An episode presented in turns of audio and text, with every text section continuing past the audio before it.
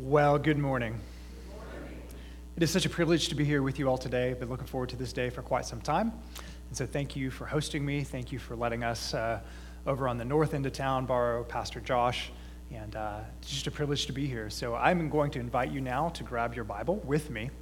And uh, would you turn with me to the Gospel of John? The Gospel of John. And we will be looking at verse, uh, chapter 3, verses 1 through 15. Chapter 3, verses 1 through 15. Now, I've been told by Pastor Josh that the Gospel of John is not a gospel you're unfamiliar with. And so I hope I'm not repeating any, you know, anything that Josh said. But so, John chapter 3, verses 1 through 15, I've entitled our sermon this morning, Nick at Night. We're going to look at the story of a man by the name of Nicodemus. So, uh, again, would you pray with me? We'll dive in uh, to the word together. So let's pray uh, together, church. Father, I thank you for the privilege of preaching your word. Um, I pray that you would help me to dare not take it lightly. Lord, thank you for the privilege of preaching it here at Christian Bible Church. Lord, I praise you for the dear saints who labor here alongside us at Grace Bible Church in this community for the sake of the gospel that unites us. Father, I'm reminded, as Paul says, um, I, I, think of, of this church when he says that, that they have labored side by side with us in the gospel together, whose names are in the book of life. Father, I pray for uh, our churches that they would continue to maintain the unity of the Spirit and the bond of peace, because there is one body and one Spirit, there is one Lord and one faith, one baptism and one God and Father of all, who is over all and through all and in all. God, we pray this morning that you would show us by your Spirit what it means to be born again to everlasting life. Show us what Jesus means when he speaks of eternal life and how he brings that about through the Holy Spirit from the story of Nicodemus. And we pray it uh, together in the powerful name of our risen God and Savior, Jesus Christ. And all of God's people said this morning, Amen. And a- amen.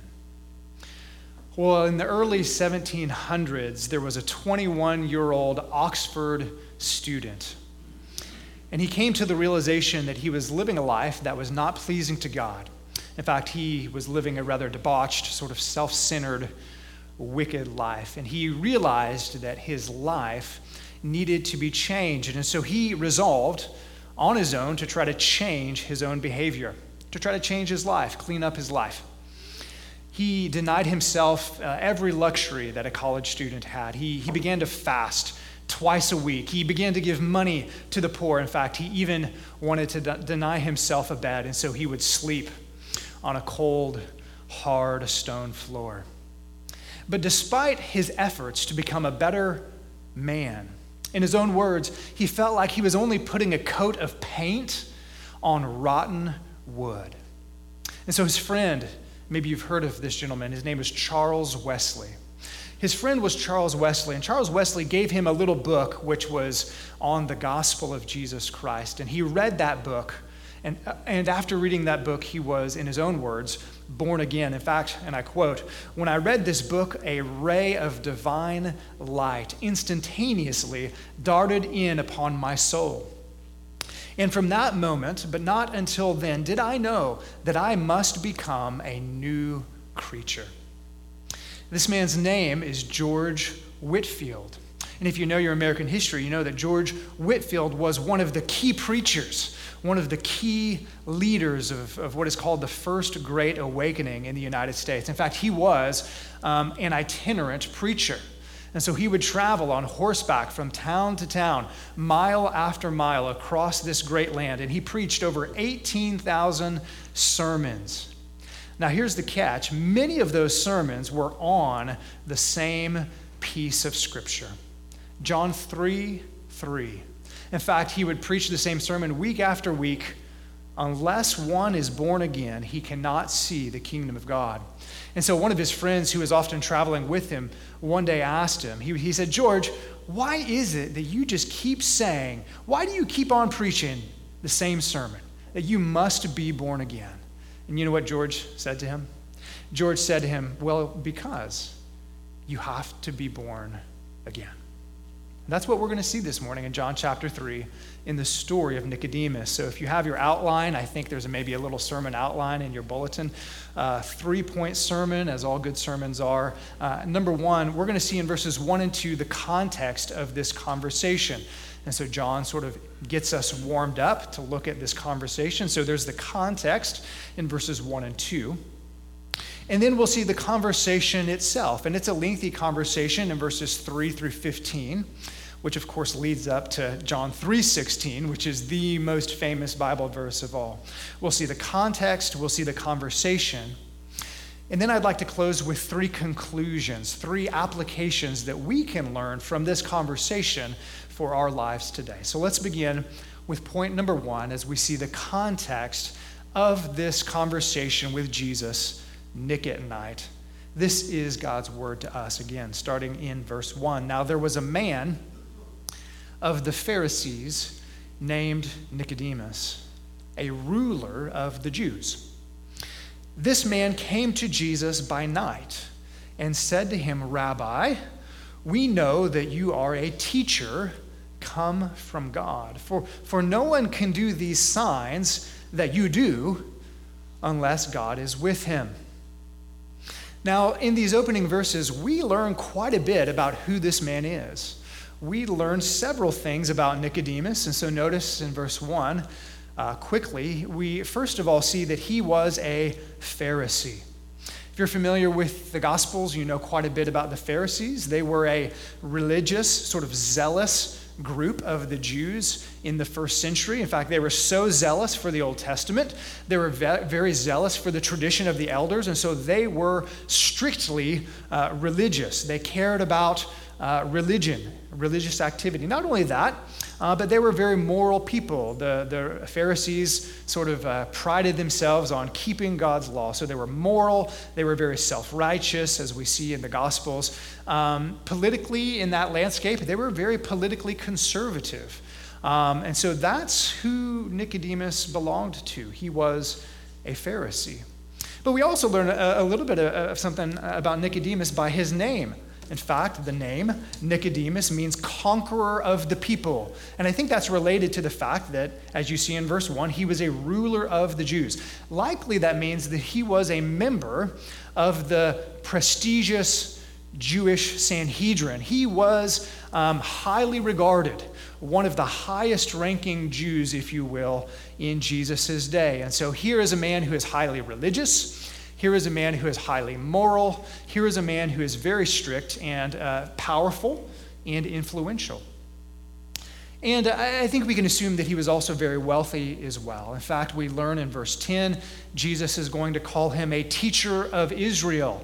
And so he is highly educated. And so here is Nicodemus. Let's, let's get a good picture of who this guy is who is coming uh, to have an audience with Jesus in the middle of, of the night. He is wealthy.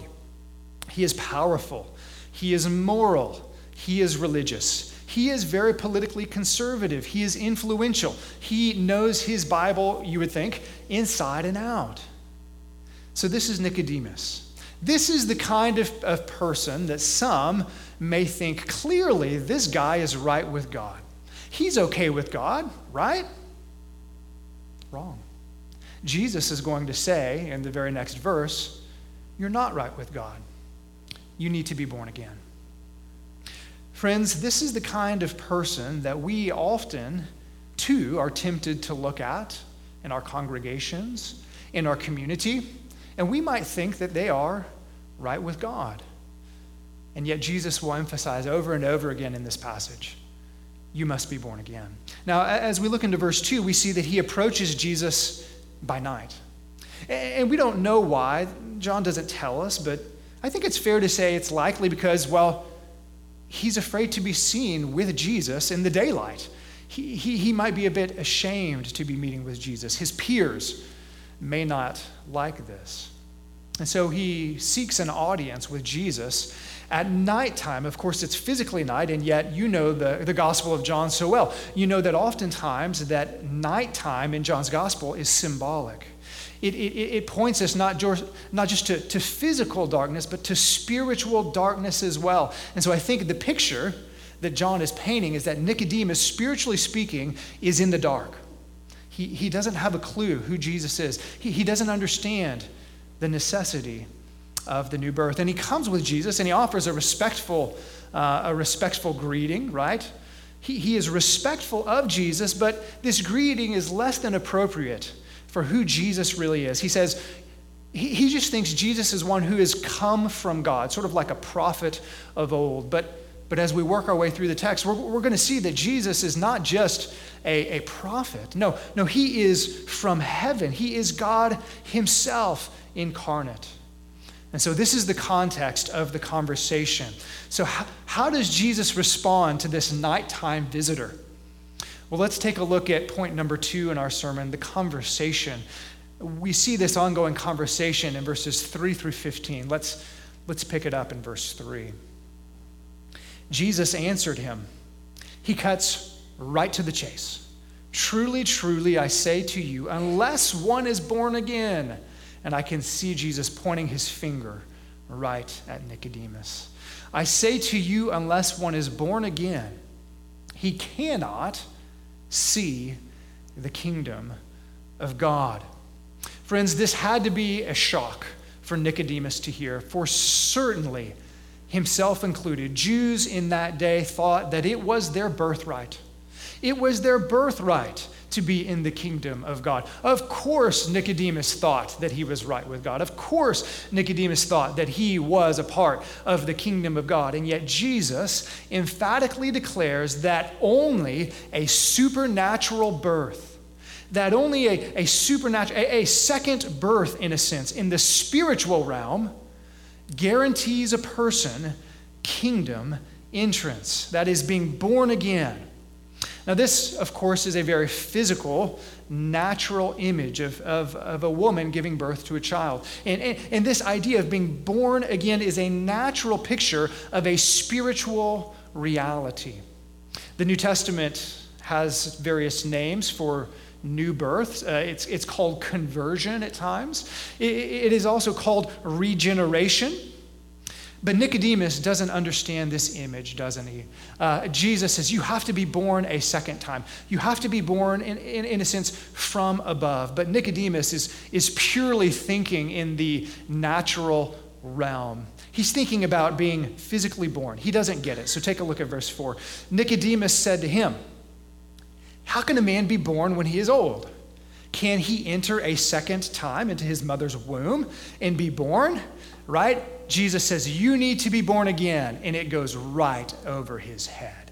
How is that? Po- what? I'm not going to climb back into my mother's womb. This doesn't make any sense at all. I, I really like what the, um, the commentator Warren Wiersbe writes on this point. He says, The situation is no different today. And maybe you've been in this circumstance. When you talk with people about being born again, they often begin to discuss their family's religious heritage. I go to this church, I go to that church. Or their church membership, or, or religious ceremonies, and so on and so forth. That's, that's what Nicodemus is doing. So Jesus wants to clarify for Nicodemus and for us what he means by the new birth.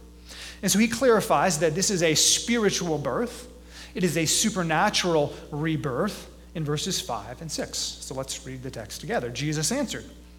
Truly, truly, I say to you, he says that several times in this conversation, unless one is born of water and of the Spirit, he cannot enter the kingdom of God.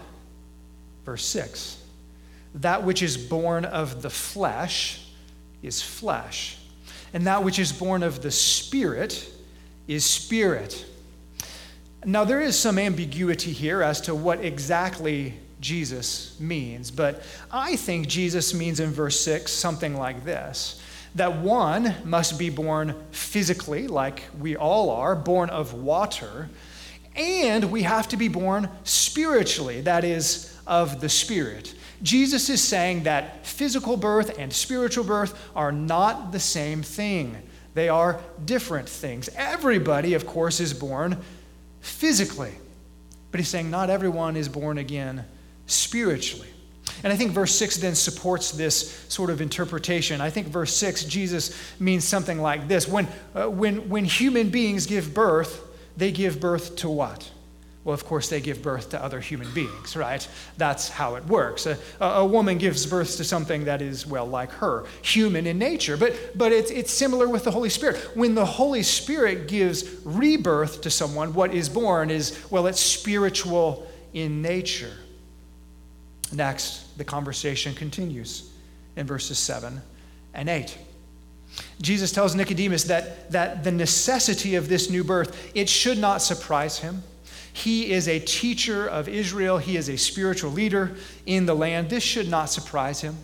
And I could, but I won't, but I could go into several Old Testament passages that speak of the Spirit's movement and, and how the Spirit does, well, in a sense, what Jesus is describing brings dead bones to life. That's the role of the Spirit in the Old Testament so often.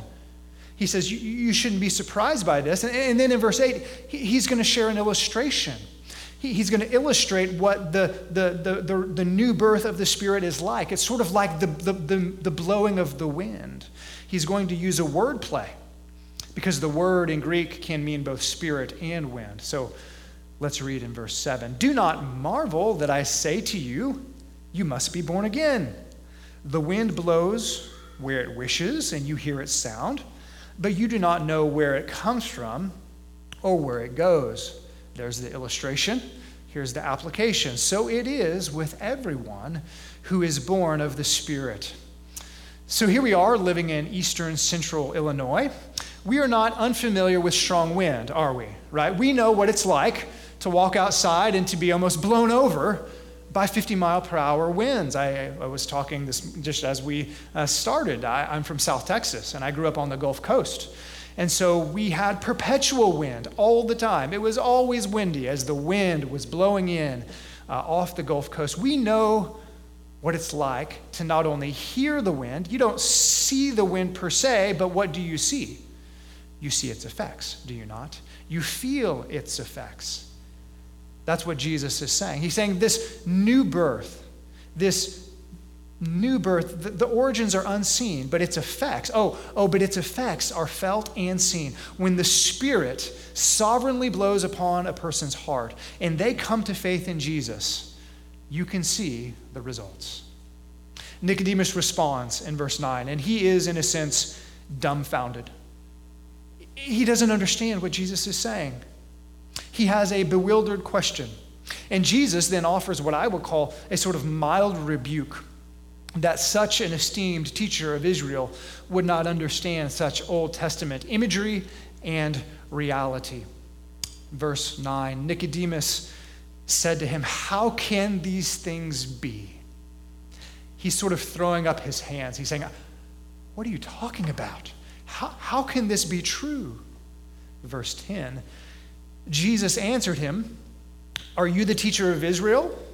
and yet you do not understand these things? It, it, it's sort of like this. It's sort of like maybe an elementary school principal having a conversation with one of his or her elementary school teachers because the, the elementary teacher doesn't know the ABCs. That's what Nicodemus is saying. You, you're a teacher of Israel, but you don't know your spiritual ABCs. Jesus continues in verses 11 and 12. He adds that Nicodemus did not believe his testimony. In fact, he speaks in plural language, we, and I think he's referring to God the Father and to himself and to the Holy Spirit. He's saying, You are not believing what I am saying to you about the necessity for you to be born again to see the kingdom of God. And he says, nor do you understand this earthly imagery. I, he, he, says, I'm trying, to, I'm trying to sort of give you low hanging fruit. I'm trying to describe spiritual realities with earthly images of, of the wind and of, and of birth. And he says, You're just not, you're not getting it. Verse 11 Truly, truly, I say to you, we speak of what we know. I think he's speaking of the Father and the Spirit and himself. and, and, and bear witness to what we have seen but you do not receive our testimony.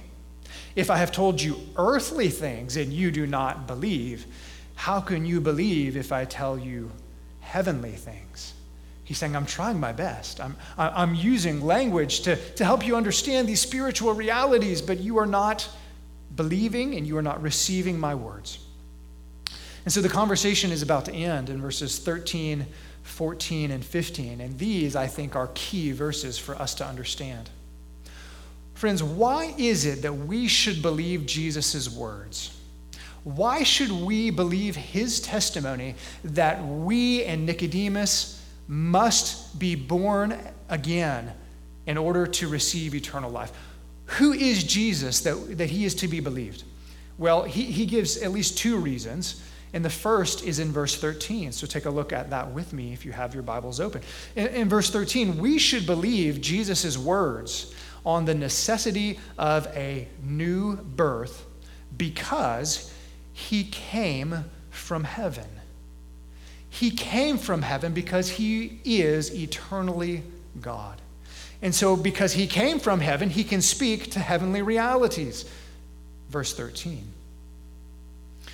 No one has ascended into heaven except he who has descended from where? From heaven, the Son of Man that's language, Son of Man, from Daniel chapter 7, of a heavenly divine human being who would receive a kingdom from God. And so he is essentially saying, Listen, Nicodemus, I'm telling you the truth. I know you're religious. I know you're moral. I, I know you think that you are right with God, but you are not. You need to be born again by placing your faith and trust in me. And, and you should listen to me because I have been to heaven. I have come from heaven. It, it would be like this, if, if I could maybe illustrate it. It, it would maybe be, uh, maybe be like Neil Armstrong. We all know who that is. Just imagine Neil Armstrong returning uh, from the moon to Earth. And he's back on Earth, and we are questioning him what is it like to be on the moon? What is it like to step on the moon? What is it like to jump on the moon? And he starts to talk about it. And what if we were to say, nah, that sounds great and everything, but I just don't know if that's true, right? I don't, you're just pulling my leg, right, Neil? And what would he say to you? I've been there, right? I have been there. That's what Jesus is saying. He's like, listen, I can speak to heavenly realities because I have been there. But then there's a second reason why we should believe Jesus, and it's, it's found in verses 14 in 15. And, and it's because of what he is going to do. Well, in that context, it, it, it would be what he was about to do. At the end of, here, of his three years of ministry or so, he would hang on a cross. He would die for the sins of all humanity. He would be lifted up so that if anyone would trust in him, and in, in him alone, they would have eternal life. That's, that's why we should believe Jesus' words. Let's read the text together. Verse 14. And as Moses lifted up the serpent in the wilderness, we'll talk about that here in a moment, so must the Son of Man be lifted up, speaking about his cross. Towards what end? Friends, why is it that Jesus must be lifted up upon the cross? Verse 15, that whoever anyone, Nicodemus, me, you, that whoever believes in him may have eternal life. This is a reference to an Old Testament passage. In Numbers chapter 21, there is an event, and I'll sort of make it short and sweet. Uh, God's people murmured, they rebelled against him in the wilderness, and so he sent fiery serpents to judge them. And the serpents were spreading throughout the camp, and they were biting people, and people were dying. And as the plague was spreading, Moses cried out to God, and God said, This is what you should do. You should make, you should make a serpent. You should make a serpent, and you should put that bronze serpent on a pole, and you lift that pole up in the sight of all the people and if the people are dying, if they are snake bitten, if, if, if, if they are about to die, all they have to do if they want to live is to look up on that snake, lift it up on the pole, and they would live. They don't have to work for it, they don't have to walk, they don't have to touch it. All they have to do is have the gaze of faith Look upon that which is lifted up, and they would have life. Friends, Jesus is saying that he would do that, but to a much greater degree. Jesus says that his cross would be like that. He, he's saying that we, all of us, humanity, we have been bitten with sin's venom, and that we, like the Israelites of old, are dying. That we are spiritually dead, that we will experience God's wrath and God's judgment unless He does something for us on our behalf to intercede. And friends, that's exactly why He sent Jesus. That's exactly why Jesus came, so that he would be lifted up on the pole like the snake, so that we would not die physically, but that we would avoid dying spiritually. And all we do, all we have to do is look upon Jesus, lifted up upon the cross with simple faith and trust. And we get what? Eternal life. We get eternal life.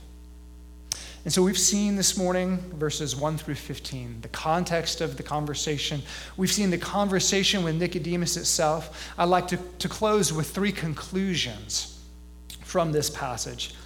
Um, what does it matter? What, what can we learn, as it were, from this text? Well, there are so many, but I, I would just like to suggest three conclusions. Number one, they each relate to the new birth. Number one, the new birth is necessary for eternal life. We see that in verse 3, we see that in verse 5, and we see that in verse 7. In other words, if you want to go to heaven when you die, if you want to be right with God, you must be born again. Nicodemus shows us, Nicodemus is sort of a, a trial, if you will, sort of a test run for how we can't be made right with God. Nicodemus comes to Jesus, he thinks he's great. He thinks he's right with God. But we see several reasons why we are not right with God. So, so number one, we can't be saved because we are religious. Friends, Nicodemus was very religious. He did all sorts of religious rituals, all sorts of religious activity, and yet Jesus says, You must be born again. Friends, in our churches and in our community, are there lots of religious people out there? Absolutely. But that does not lead to eternal life. What about the moral card? Nicodemus is a good guy. He is a good person. He tries to do the right thing. He tries to be obedient to God. He works hard at being moral. I don't know if there are too many people out there in our community who probably are more moral than this guy. And yet Jesus looks him square in the eyes and he says, Your attempt to be good enough for God is not good enough. You are not perfect. You are not sinless. We that can't say. What about, what about being politically conservative? He's a part of the most conservative political group in the day in Judaism, and that won't save him. He was wealthy. Can, can our wealth uh, buy us a ticket to heaven? No, of course not. And so we learn from Nicodemus all the ways that we can't be saved and the one way that we can be saved. We must be born again. We must trust in Jesus Christ. Stories told of, an 18th century poet. His name was Alexander Pope. He was one of the preeminent poets uh, in that uh, sort of time period. And though he was a, a moral person, he, he tried to sort of live a good life. He wasn't a Christian. However, he had a, a servant, uh, we'll just call him his butler, um, who was a Christian. And as the story goes, Alexander Pope was just frustrated. He was trying to change his, his life. He was trying to kind of be a good person, and he was failing. And so, as the story goes, he cried out in frustration, Oh Lord, make me a better man. And his servant, upon hearing it, humbly said to him, Sir, it would be easier for God to make you a new man. There's a difference between becoming a better person and becoming a new person. Nicodemus thought, I just need to be a better person. And what does Jesus say? You need to become a new man. You need to be born again. And so that's the first truth. A new birth is absolutely necessary for eternal life. Number two, uh, and this is sort of a, a three pack. New birth is the supernatural, sovereign, and symptomatic act of the Holy Spirit. Let's just unpack that for a moment. First of all, this new birth, being born again, it is a supernatural act of God, the Holy Spirit. We see that in verse 3. Jesus says you must be born again. You could actually translate it, you must be born from above. And if that's the meaning, Jesus is saying uh, that God Himself must cause you to be born again. In verse 6, Jesus reiterates this. He says, That which is born of the Spirit. So clearly, God Himself, in the person of the Holy Spirit, is the divine author of any and every conversion. Any and every conversion. Because, friends, the truth of the matter is, is that we are spiritually dead in our sins. We are born into this world not spiritually neutral. We are born hostile rebels with our fist up towards God. And so we need not just to become better people, we need to be new people. We need the divine life of the Holy Spirit to be implanted in us. I, I, I heard a story that uh, Dwight L. Moody, you may have heard of this guy. There's a school up in Chicago that's named after him.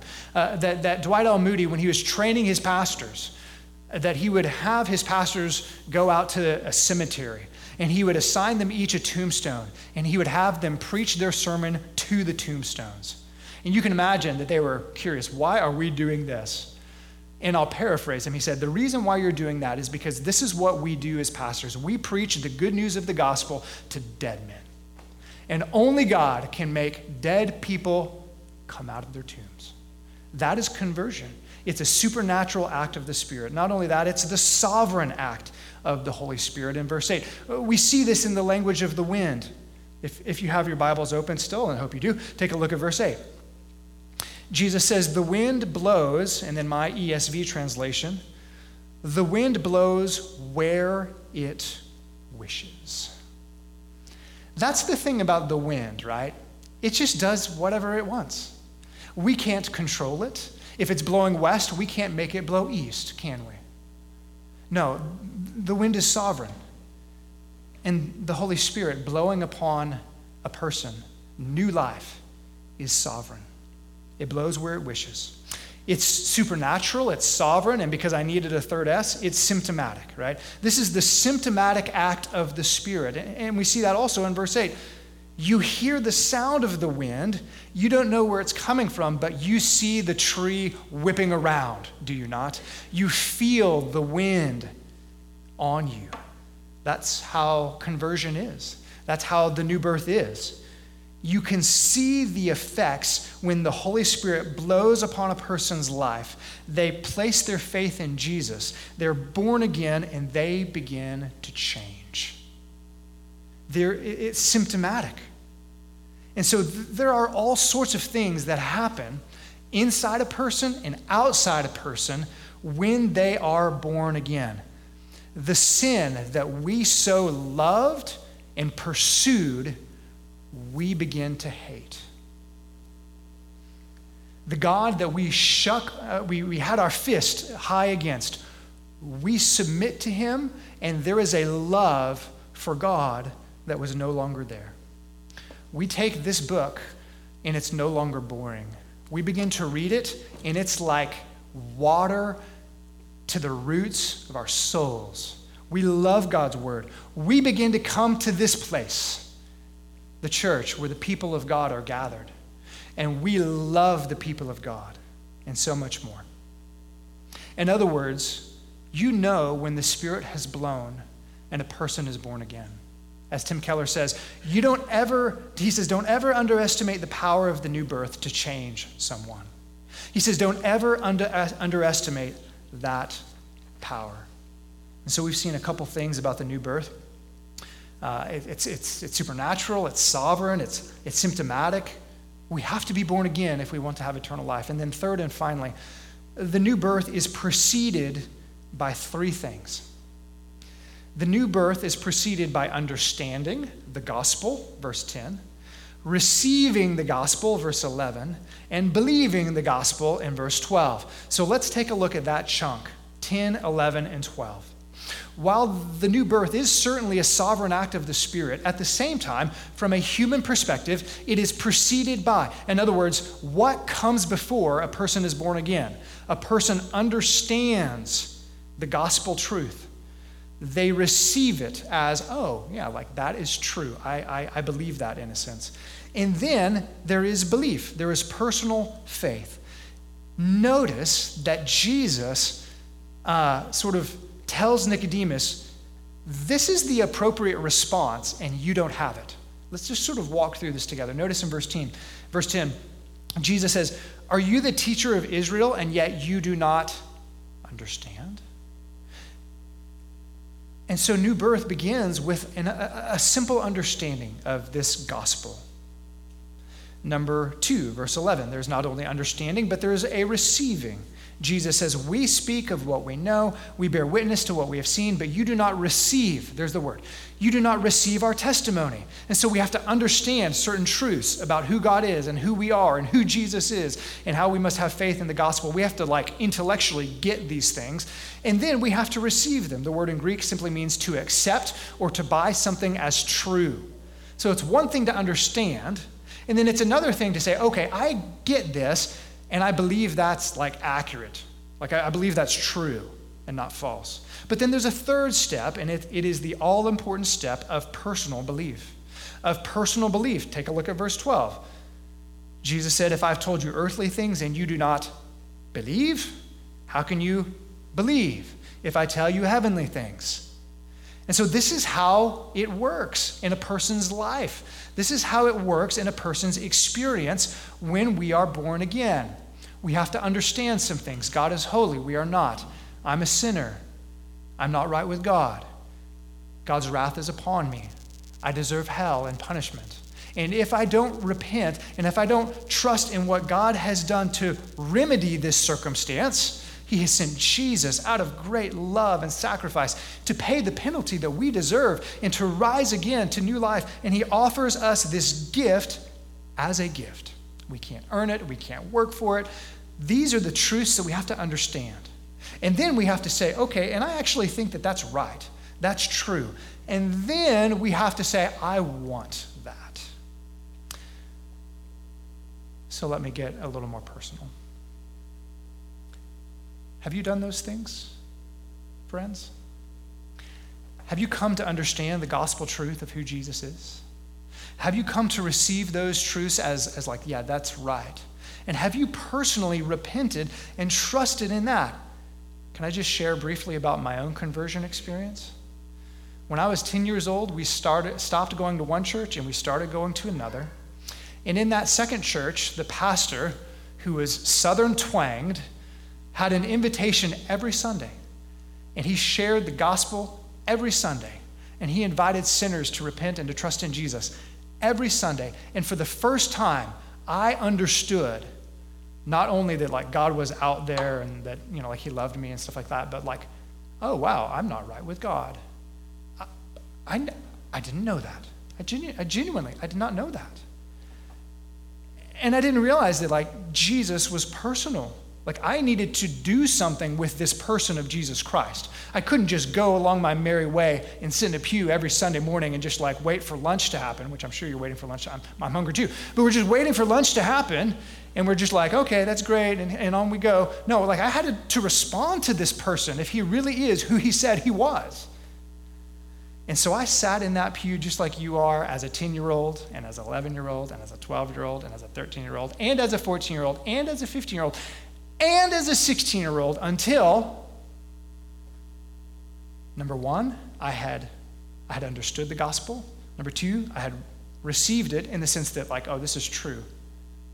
But I fought trusting in Jesus with all my heart. I wanted nothing to do with that.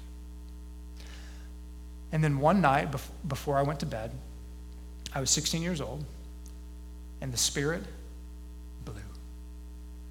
and I broke down. I said, if this is real, and God, if you're true, and if Jesus is who he says he was, I, am I'm, I'm going to stop doing this. I'm going to start, I'm going to start doing this, right? Come. Would you come? Would you forgive me of my sins? Would you I trust in Jesus with all that I know how to do? And guess what happened? I was born again. So, friends, I'm going to ask, I'm going to ask you, is that true of you? Because there are people all throughout our community and all throughout our churches, mine included, that they get one and two, but they haven't had three. So, where are you? I heard a story many years ago. A prestigious, sort of Ivy League, Christian only in name university, liberal theological university. This president of the School of Theology was at a fundraiser uh, in some downtown city. And he was meeting with all the bigwigs with the money. And he was walking downtown, and I guess it must have been Christmas time because there was a Salvation Army kettle. You know the one I'm talking about? Ding, ding, ding, ding, ding, ding, ding, ding, ding, ding, ding, ding, ding, right? I don't know how they do that, by the way. That would drive me crazy. But ding, ding, ding, ding, ding. And so he stopped and he, um, he put something in, in. And this was many years ago, back when like the Salvation Army actually like shared the gospel. And there was, there was a, a, a woman, and she said, Thank you, sir, for your donation. Can I ask you a question? He said, Sure. And she said, Are you born again? And he looked at her, puzzled. And he began to go through his resume, sort of religious resume. He's like, Well, man, I don't know if you know, but like, I'm the, the, the, the school of theology of such and such a place, and I, you know, and he goes down this list. And she sort of listened and she took a moment's thought and she said, It doesn't matter wherever you've been, it doesn't matter whatever you do or wherever you are, you must be born again. She sort of sounds like George Whitefield, doesn't she? Preaching all those sermons. You must be born again. But more importantly, she sounds like Jesus, doesn't she? You must be born would you pray with me? Our Lord and our God, by your mercy and grace, enable us to understand, enable us to receive, and enable us to believe. We ask it in the powerful name of Jesus, and all of God's people said together.